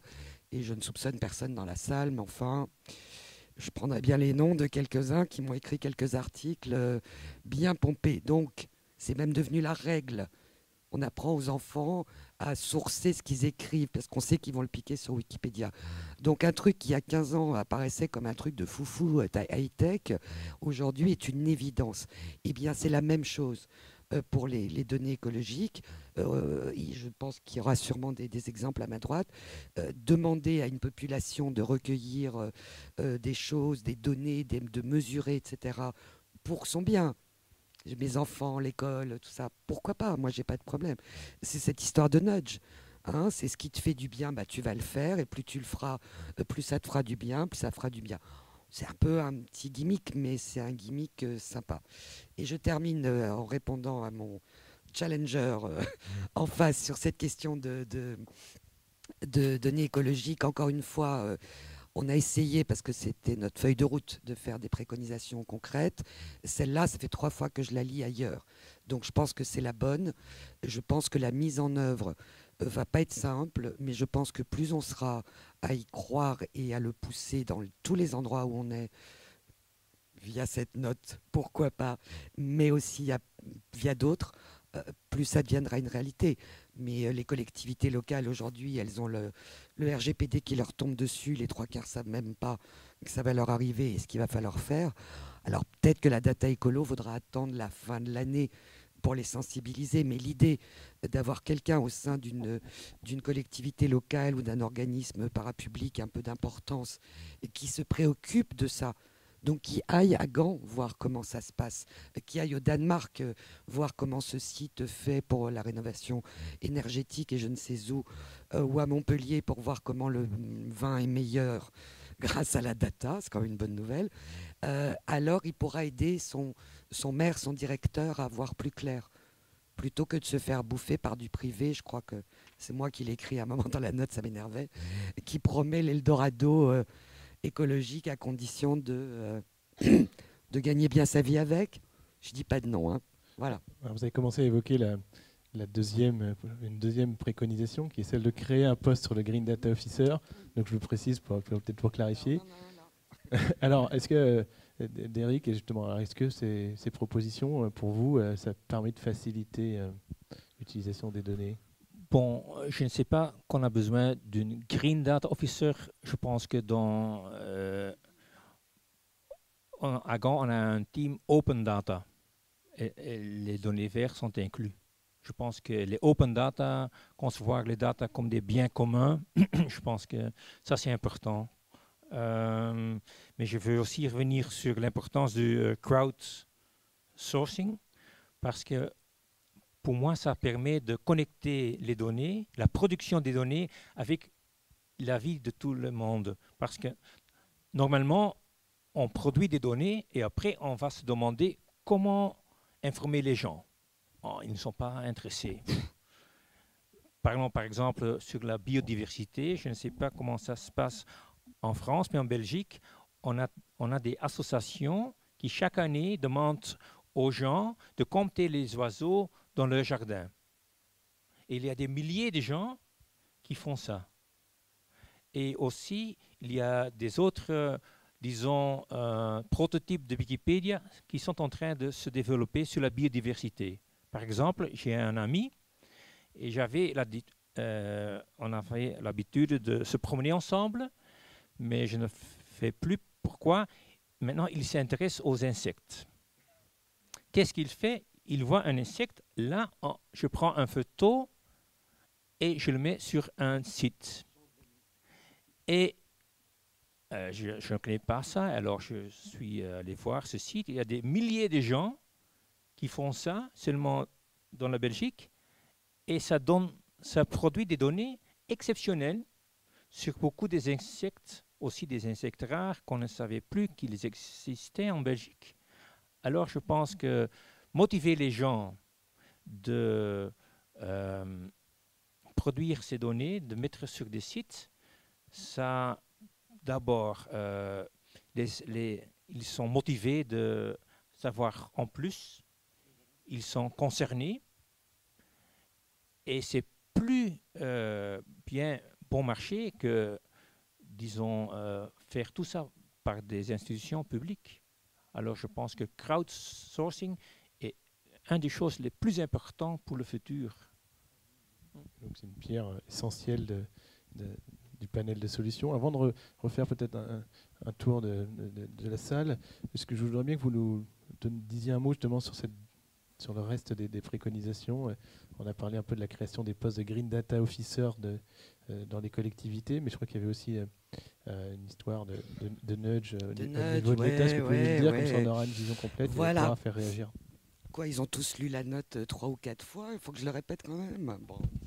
Alors les nudges, oui, on s'est dit qu'on allait faire un truc un peu sympa à la fin et on s'est dit que les nudges, on était tous d'accord que c'était sympa les nudges. Voilà. Non, je dois dire autre chose. Non, mais c'est cette idée que. Peut-être dire ce que c'est les, les, nudges, parce que je ne ah suis pas sûre que tout le monde le sache. C'est vrai. C'est un moyen simple d'impliquer et d'inciter des consommateurs à peu de frais. voilà, je lis. Euh, les, voilà, les nudges euh, sont déjà un peu expérimentés dans le domaine de l'énergie. Euh, je vois que, je vois que j'ai fait attention à utiliser ma machine à laver à des horaires plus euh, enfin bref, je fais baisser ma consommation d'énergie. J'ai comme une espèce de bon point qui apparaît sur ma facture euh, en temps réel quasiment, puisque en tout cas, c'est pas encore le cas, mais ça va l'être. Et du coup, ça m'incite, euh, ça m'incite à faire plus, à faire plus, c'est mieux pour la consommation d'eau, c'est pareil. Donc c'est des petites incitations qui ne coûtent rien à personne et que les données servent extrêmement bien et du coup, on, se conduit mieux, parce qu'on a envie de se conduire mieux. Donc, utiliser les données, de développer des nudges autour des, données pour euh, inciter les gens. Et quel serait le rôle dans votre proposition de l'État, du coup euh, votre, votre, proposition, c'est quel acteur qui développerait ces nudges et c'est comment, comment ça serait? Oh, Zut Zut J'ai pas révisé les nudges. Bon, attendez. Euh, oui, parce que quelqu'un a même proposé qu'il y ait une nudge unit oui, Sarah, oui, nudge unit au ministère, c'est ça. Un chef nudge. moi, je voudrais postuler. En plus, je trouve que ça doit être, ça doit être très très bien. Non, il y a, y a, plein de moyens d'inciter. Euh, dans les déchets, par exemple, euh, euh, il y a le, nudge bienveillant, celui qui dit Ah, tu as bien mis les trucs dans la bonne poubelle, jaune, vert, bleu, orange, rose etc. Puisqu'il y a des pays où on a cinq ou six différentes. Et puis, on est content, on te le dit. Et puis, euh, il y a ceux qui disent que euh, tu l'as pas bien mis et que du coup, tes voisins moins bienveillants viennent euh, voir sur la cartographie de ton quartier que tu t'es pas très bien conduit. Alors, j'ai une préférence pour l'une, vous voyez à peu près laquelle, parce qu'on arrive dans des systèmes comme ça où, en Chine aujourd'hui, si vous vous conduisez bien, alors vous mettez le bien entre plein plein de guillemets s'il vous plaît, eh ben vous avez le droit d'utiliser des voitures électriques gratuitement. Si vous conduisez pas bien, vous payez un peu. Si vous conduisez vraiment pas bien, vous payez beaucoup. Et super pas bien, bah, vous n'avez pas du tout le droit de prendre la voiture. Donc les nudges, ça a un côté très, euh, euh, très sympa, doux, euh, peu coûteux. et les données sont parfaites pour ça parce qu'elles font des graphes, etc., etc. Il y avait un joli exemple euh, de nudge collectif. Je crois que c'est euh, pas très loin de notre, de mon voisin, euh, je ne sais plus dans quelle ville en, Hollande, où quand les gens ont bien recyclé, l'usine qui recycle a une fumée de couleur. Et quand les gens ont fait vachement gaffe pendant une semaine, la fumée est verte. Euh, si les gens ont jeté un peu tout n'importe quoi, genre au moment des fêtes, euh, ont plus trop fait attention, la fumée est rouge, c'est-à-dire que toute la ville voit si la ville globalement c'est bien conduite ou mal conduite. Ça c'était il y a quelques années. On pourrait le faire à l'échelle d'un quartier en mode euh, ce quartier ne recycle pas très bien, ce quartier recycle bien. Et il y, a effectivement moyen de faire des trucs très très sympas avec ces gentils nudge. C'est très marketing, hein, mais on peut s'amuser.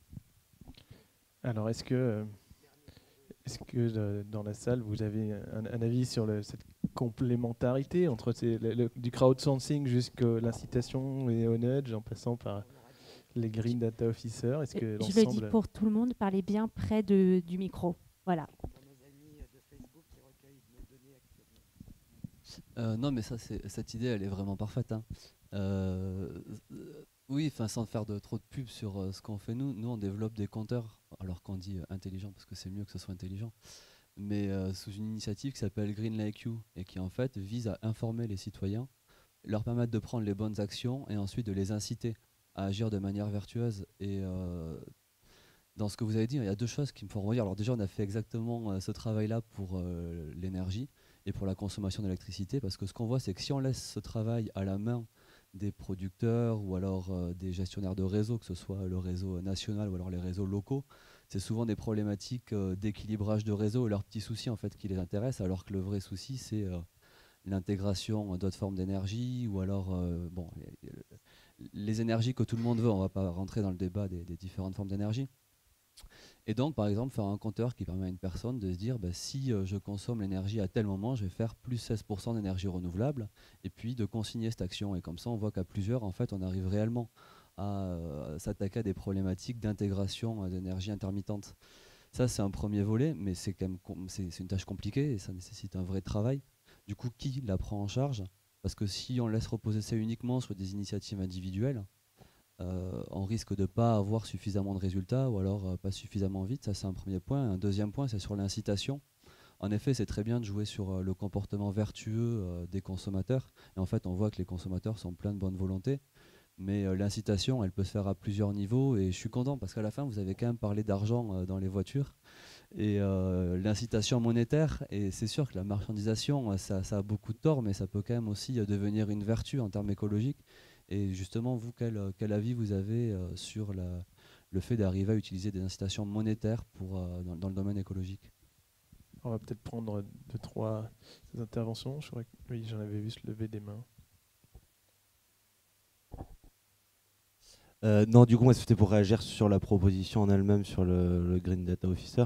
Je trouve que dans la manière dont c'est formulé, c'est euh, mettre un, Green Data Officer auprès des élus. Et en fait, euh, je, suis, enfin, je me demande si l'enjeu, c'est pas plutôt de, digitaliser les fonctionnaires de catégorie C plutôt que de mettre un Green Data Officer. non, mais c'est vrai parce que, enfin, je pense que dire, il faudrait euh, un Green Data Officer dans, les collectivités, ok, mais en fait j'ai du mal à comprendre pourquoi spécifiquement auprès des élus, parce que les élus, euh, euh, c'est pas c'est pas forcément par eux que ça viendra, mais je pense qu'il faut il faut considérer les, les, excusez-moi, non mais les verticales en fait, les verticales d'activité et, et, en fait il faut attaquer, je pense, les choses par là. C'est là qu'on aura les leviers économiques, les leviers qui permettront d'avancer de, sur ces sur ces sujets. troisième, euh, troisième avis, réaction. Euh, j'avais une question. J'ai été étonnée dans votre rapport de ne pas, de pas avoir une recommandation d'espèce de service public de la donnée, donc euh, l'INSEE. Ah, pardon, excusez-moi. J'ai été étonnée dans le, la note de ne pas avoir de notion de service public de la donnée. L'INSEE publie plein de statistiques dont personnellement beaucoup ne m'intéressent pas. Est-ce qu'il y a aujourd'hui défini un, un service public de la donnée? Euh, moi, je pense à des choses comme le bruit, la qualité de l'eau, la qualité de l'air, hein, avec le même niveau de granularité. Euh, donc les iris qu'utilise l'INSEE, euh, donc qui sont des, groupes de 2000 habitants, si j'ai bien compris. donc, qu'est-ce qui existe aujourd'hui? Est-ce que ce ne serait pas une recommandation à faire? Même si on en a largement discuté, la réponse viendra sans doute autant de la base que, que du haut. Mais bon, pour amorcer, on va dire.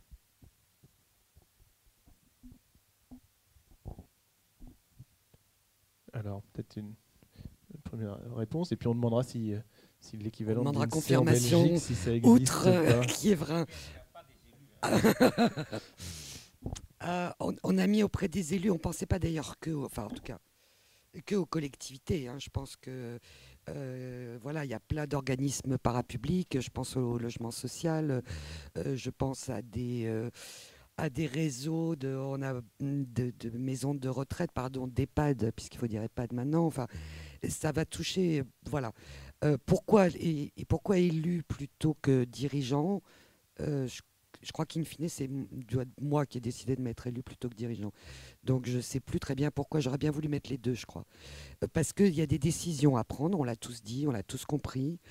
Et on ne peut pas les prendre si on ne j'aime pas dire on comprend pas, mais si on n'a pas mesuré l'importance de, ces sujets-là. Donc, les histoires d'échange de bonnes pratiques, ça fait 50 ans que j'entends ça, dans tous les domaines possibles et imaginables. Ah, les bonnes pratiques de la donnée, ça m'amuse, il suffit d'aller sur Internet. Ah, on n'est pas forcément obligé, comme avant, euh, de se payer des voyages je sais pas où pour voir comment euh, machin recueille des déchets, comment bidule euh, met des notes de musique sur des escaliers pour que les gens prennent plus l'escalier. Il y a Internet maintenant. Donc la réponse est un peu la même sur le service public de la donnée. bizarrement, j'ai envie de dire, mais peut-être Enfin, on pourra aller boire un verre après et s'engueuler si vous voulez. Hein. Euh, je pense que c'est ringard maintenant. En vrai. Je pense que c'est ringard parce que ça veut dire mettre en place un ultime truc, une ultime plateforme. Euh, voilà, et quand on parlait tout à l'heure de qui décide de à quoi servent ces données, euh, moi, ouvrir des données à plein de gens, et ça existe, ça open data machin, open data truc. Euh, vas-y, on a discuté avec Enedis, ils ont je sais pas combien de centaines de téléchargements de leurs données. Super. Et Ah ben on ne sait pas qui, on ne sait pas pourquoi, on ne sait pas ce qui se passe, etc. Alors il y a des boîtes aujourd'hui qui ont monté des incubateurs, des labs, living, comme diraient certaines dans l'assistance ou pas living, parce qu'on on est dans le transverse. Un data officer aujourd'hui, à la limite, je m'en fiche un peu qu'ils s'y connaissent en data. Ce qui m'intéresse, c'est qu'ils s'y connaissent en green et qui ait compris que la data peut être au service de plus de green, mieux de green, et qui disent à son élu ou à son directeur des services ou je ne sais pas quoi, voilà comment on peut faire. J'ai répondu à tout. Simplement sur la question de, l'incitation monétaire. Ah, l'argent. Déjà, euh, l'argent, l'argent, l'argent, l'argent. Oui, oui. Pourquoi pas Oui. Euh, on est dans le monde dans lequel on est aujourd'hui. Euh, euh, alors, comme je suis plus vieille que vous, euh, je me rappelle qu'à un moment, ils ont fait des compteurs. Euh, je crois que ça n'existe plus. Zut, je me suis démasqué. ou si on faisait sa lessive le week-end et tout ça, c'était moins cher et que les gens faisaient ça. Bah, bien sûr, c'était une incitation financière et que du coup, ça faisait dépenser un peu moins d'électricité. Alors, commencer à filer on y pense, la monétisation des données, c'est un vrai sujet. La portabilité des données, c'est un sujet. Appliquons-les à l'énergie, à la collectivité. Je ne sais pas où on va. Je ne suis pas forcément contre. Enfin, j'ai pas de position, en tout cas, pour ou contre euh, ça. J'ai oui, bah c'est ça, voilà. Alors après, si on la voit en temps réel et qu'on se dit, ah bah, je vais peut-être mettre la machine dans une heure euh, euh, plutôt que de la mettre tout de suite, alors que j'ai envie de la mettre tout de suite, Ok, bon, c'est les petits gestes qui, plus de petits gestes, etc. La donnée, elle peut juste aider à faire ça mieux, plus vite et, et, en temps réel. Et voir qu'il y a déjà quatre personnes qui ont mis leur machine dans l'immeuble. Je vais attendre un peu pour mettre la mienne, car je vais être une gentille écolo. Voilà. pour discuter ça, le nudging et peut-être donner de l'argent. Pour moi, le nudging, Bon, je ne suis pas contre, mais il faut se demander la question, est-ce qu'on est en train d'améliorer des mauvais systèmes ou est-ce qu'on est en train de construire des meilleurs systèmes? Ça, eh, on peut donner un peu d'argent aux gens qui roulent un peu mieux avec leur voiture, mais peut-être le défi, c'est qu'il y a beaucoup trop de voitures. Et, ça, ça, je pense, c'est un peu euh, ce qu'il faut euh, discuter. C'est par exemple, aussi dans la note, on donne l'exemple de l'utilisation de big data dans l'agriculture. Hein. ce qui permet peut-être d'utiliser 10% moins de pesticides. On peut dire, bon, c'est bien, mais est-ce que ça rend en même temps la question sur les pesticides obscurs? Ce n'est pas un réel progrès. Euh, et la même chose s'applique à la mobilité. J'ai lu dans le texte euh, l'exemple du paysan qui euh, a établi un système qui survit le trafic, détecte les décélérations et indique au conducteur le meilleur moment pour lever le pied afin de réduire sa consommation. Bon, pourquoi pas, mais le, grand problème, c'est qu'il y a trop de voitures. Alors ça, c'est ça, je trouve un peu euh, euh, le grand euh, débat. aussi, il y a la question de l'effet de rebond. Rebound effect, on connaît ça. Supposons on donne d'argent aux gens qui roulent un peu mieux, ou peut-être des gens qui euh, éteignent le soir les lumières et euh, le domotique dans la maison. Alors, on, va évoluer vers une maison qui a besoin moins d'énergie. Moi, je le fais et je ne fais pas le suivant, mais imaginons-nous, la fin de l'année, je dis à ma femme, bon, on a bien travaillé, on a, je pense, euh, épargné 300 euros, avec toutes des choses écologique. Oh bon, c'est bien, on va nous féliciter avec un voyage en avion à Budapest. Ah, avec Ryanair, c'est possible. Bon, où est-il arrivé mon empreinte écologique? A-t-il baissé ou augmenté? Alors,